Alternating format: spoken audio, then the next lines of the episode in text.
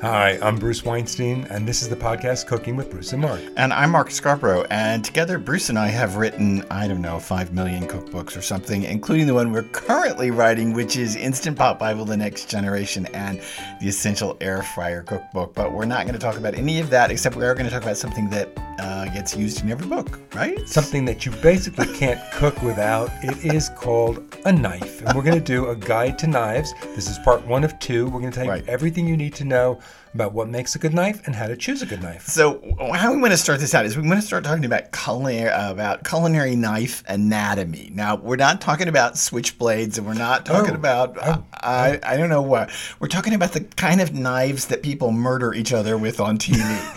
Mostly in Denmark.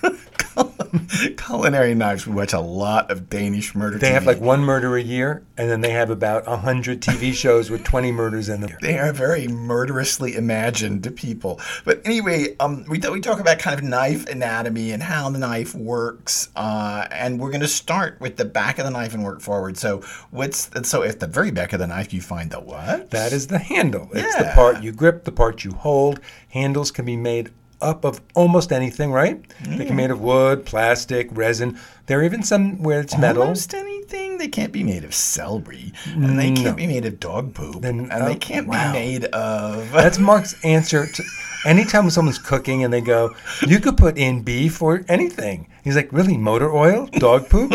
so you have to be very careful when you say Well, anything. I'm just watching here. the logic here, but it, they can be of many different things: wood, plastic, resin, metal, as Bruce said. And um, th- talk about what happens with the wood part, which is a little bit tricky. Well, wood is if it's a unfinished wood or just a lightly oiled wood.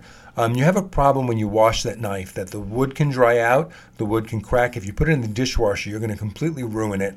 Um, so you don't put wood cutting boards in the dishwasher, so you shouldn't put your wooden handled knife in the a dishwasher. lot of people put wood cutting boards in the dishwasher, but we should run a whole other show about cutting boards and explain why you don't Oh, sure. need to do that. Great. But um, I if think you a have lot a wood handled knife, um, Yeah. you just follow the manufacturer's directions on it and find out what they say to do with it. You might have to oil it, you might have to do some beeswax or something, but you want to keep that wood from drying out and cracking. And let me just say, uh, and while we're here and we're just talking endlessly about the handle, let me just say that this, we're going to get back to this in a minute, but the wood, plastic, resin, metal composition of the handle is a personal choice. Yeah, not, right? one is not better than the other. It's a matter of what you like, what you like the look of, what you like the feel of in your hand, and we'll get to all of that personal choice as we go on to the rest of the knife. And I don't think that any of them make any difference. Okay, so inside the handle in a good kitchen knife is always a piece of the blade, right? It extends down into the middle of the handle, generally all the way out to the end of the handle, right? The, the piece of metal that comes off of the working end of the knife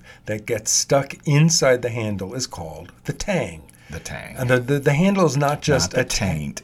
No, oh, no, it's not the taint. Don't say that. It's, It's the tang. Yes. And it extends like the like the orange drink that astronauts took to the moon. Now, on a on some knives, the tang extends all the way through to the back end of the handle. You can see it; it looks almost like a sandwich. Yep. That if you look at the handle, you'll see the wood or resin or plastic on either side of the metal tang. Sometimes you don't see it because the tang is just sort of inserted into the middle of the handle, kind of like the way they do a hip replacement, where they they, Oh. they shove the piece of Oh. titanium down into your Okay. femur. In general, in general, if the tang extends to the back of the knife handle, you're talking about a higher quality culinary knife. Is that not Yes, correct? it's referred to as a full tang knife, Yep. and that usually sounds indicates dirty. I just can't help myself. It sounds Full tang. full, tang. tang knife um, usually indicates you have a higher quality knife. Right. And the reason the tang is important and the reason it shouldn't be overlooked when you're looking at knives is it, when it extends back into the handle, that piece of metal that's back into the wood or resin or whatever it is in the handle,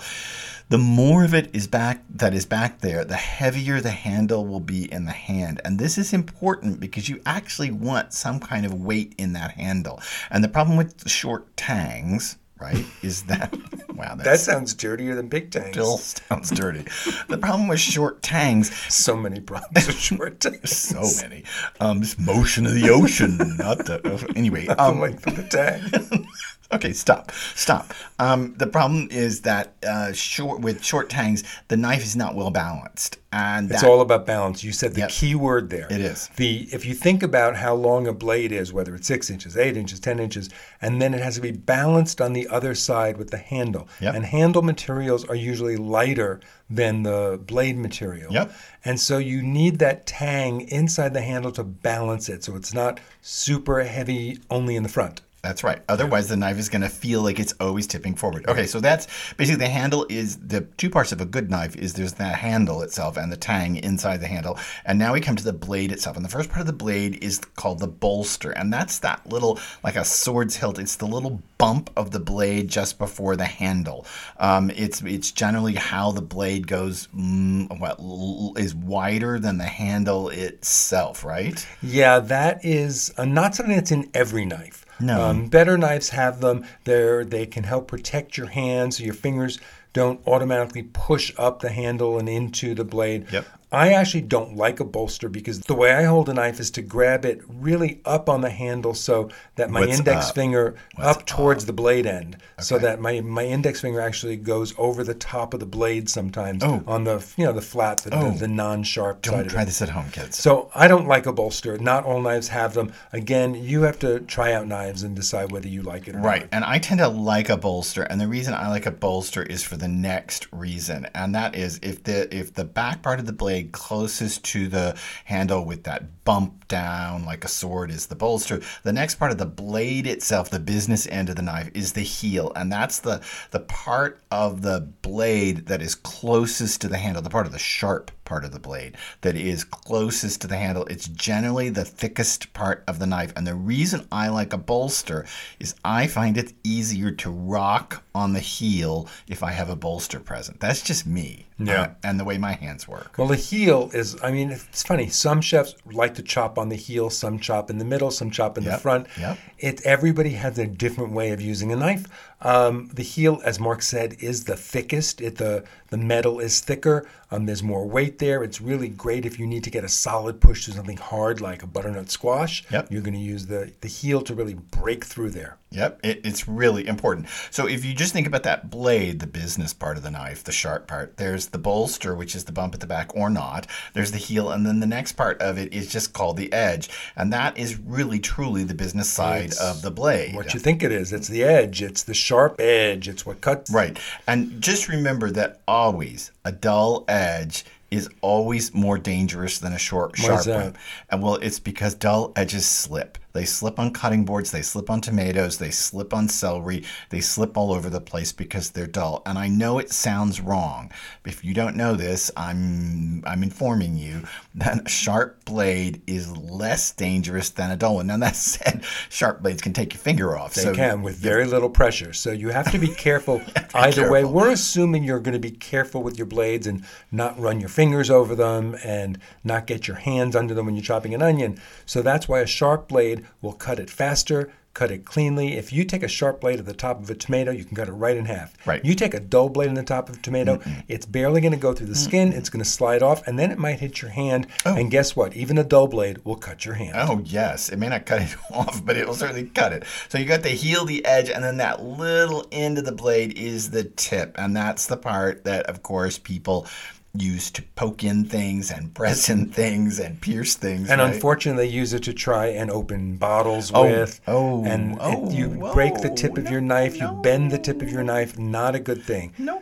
You should honor the tip of your knife. If you spend decent money on culinary knives, you should not use them as bottle openers or I don't know what. Toothpicks. Uh, so, so those are the parts of the business end of the blade: the heel, the edge, and the tip, with the bolster or not back at the end by the handle. And then there's that top part of the blade that is the dull part, and in knife terminology, that's referred to as the spine of the knife, the the top part of the metal part of the blade. It is not sharp. and you should keep your hands off of that if possible. I know a lot of chefs like to put the oth- one hand on the dull spine Yeah. as they chop. I think unless you're really well trained and know how to use a knife really well, you should keep your hand even away from that and never bang things on that. So like you're trying to get your knife through that butternut squash. Don't pick up a pot and bang it on the Oh. dull side of the knife Oh. to try and oh. get it through. Well, I have to say now I'm going to say that when I rock a knife, and that's how I would chop herbs, or um, if I wanted to really finely mince like an onion, if I rock a knife, I do put my hand on top of the spine and one hand on the handle, one on the spine. But I I'm very careful to keep my fingers flat because the reason Bruce is saying don't do this is the minute you start to, if your hand is on that spine, the minute you start to curl your fingers, they're suddenly starting to get closer and closer to the business end of the knife or the business side of the knife. You know, if you think about a cleaver, which is not a knife, it's designed completely differently, different. and it's what many Asian chefs use. Um, cleavers, you don't rock; they have they, they don't have a curve. The way we talked about the edge of the of the knife, the working end here, it's usually curved as you get towards the tip, and that allows a Western chef and home cooks to rock the knife, as Mark explained, Yeah, to chop. Cleavers are straight across, so you don't rock with them. You just go up and down and up and down. So you'll never see an Asian chef putting their hand on the flat top side of it because there's no point. And a lot of people, and I should say this, this is a little knife tip. A lot of people use knives. And that was a pun. No, yeah, true. Hey, I didn't even notice it. Um, this is my knife tip. A lot of people use knives to scrape things off cutting boards and into pots or into bowls. If you want to do that, remember scraping a sharp blade dulls it and ruins its edge. If you're insistent on using your knife as a scraping tool, then turn it upside down and use the spine. And which is going to defeat the purpose because you want something thin. So put your knife down, grab a board scraper or a pastry scraper, which is what I use, and you could scoop it all up and take it over. And also, let me just say that while I do this, I do this. I turn the knife upside down and I use the spine to scrape things off cutting boards. You realize now the business part of the knife is facing you. And so it is now much more dangerous because the sharp part is sitting up facing you. Okay, so we've talked about handle, tang, bolster, heel, edge, tip, and spine, which are all the pieces of a knife. And now you've got the anatomy down. So let's talk a minute about choosing a knife. Never buy a knife online. Just don't. that is the dumbest thing I've ever heard. Well, all right, I'm gonna, I'm, I'm going to amend that.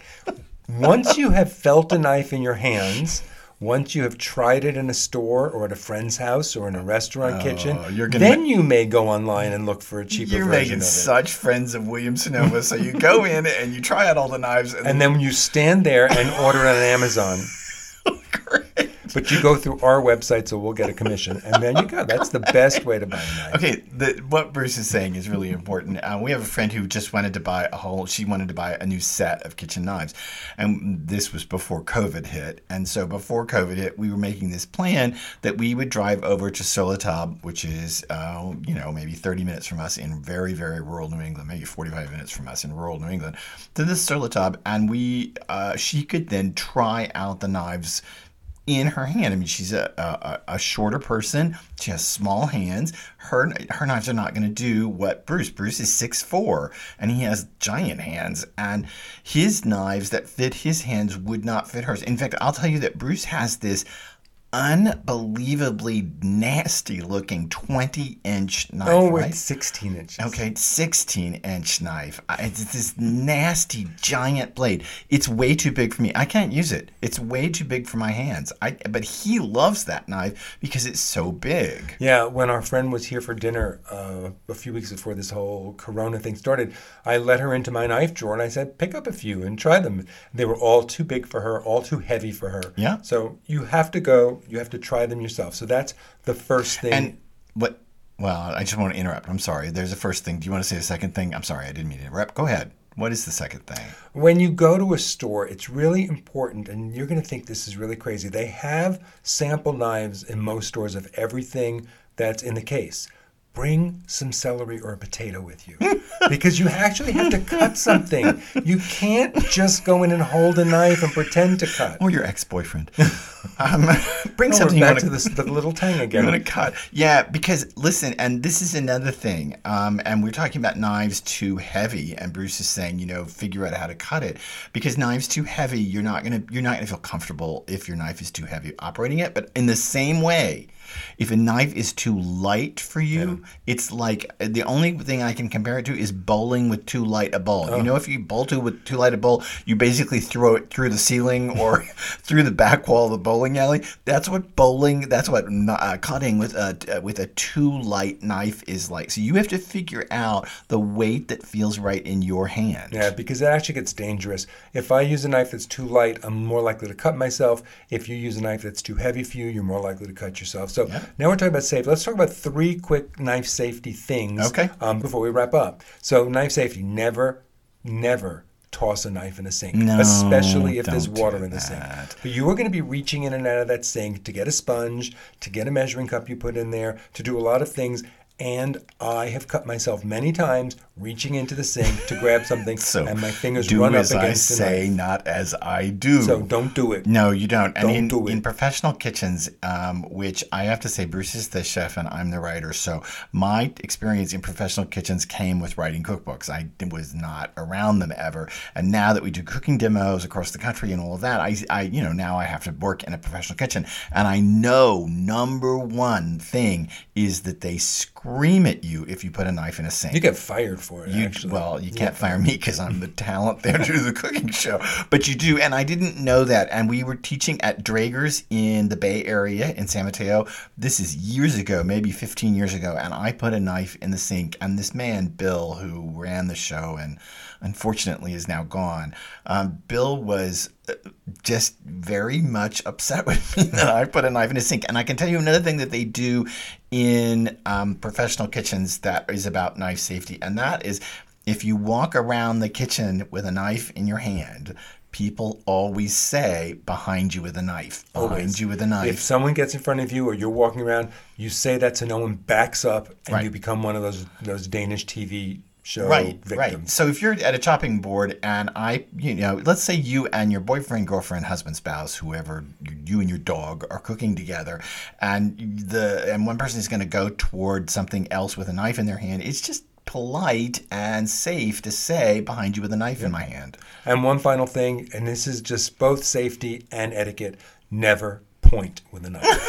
just don't. Just don't do can it. I, can I tell the story? Just don't do it. That we were, um, I learned this again. Again, I'm not the professional chef. I'm the writer, and I learned this the hard way. We were at a cooking demo in uh, in Sonoma years and years ago. We were doing this cooking demo, and something was happening. And of course, I can't talk without moving my hands. If you tie my hands behind my back, I'm suddenly mute. And I was doing something, and I was making a point, and I was pointing with the knife, and there was a general gasp in the room that I will never forget. And here's why: you're cooking, your hands might be wet. That knife could easily slip, and you end up the victim of a Danish crime show. you, TV. you do.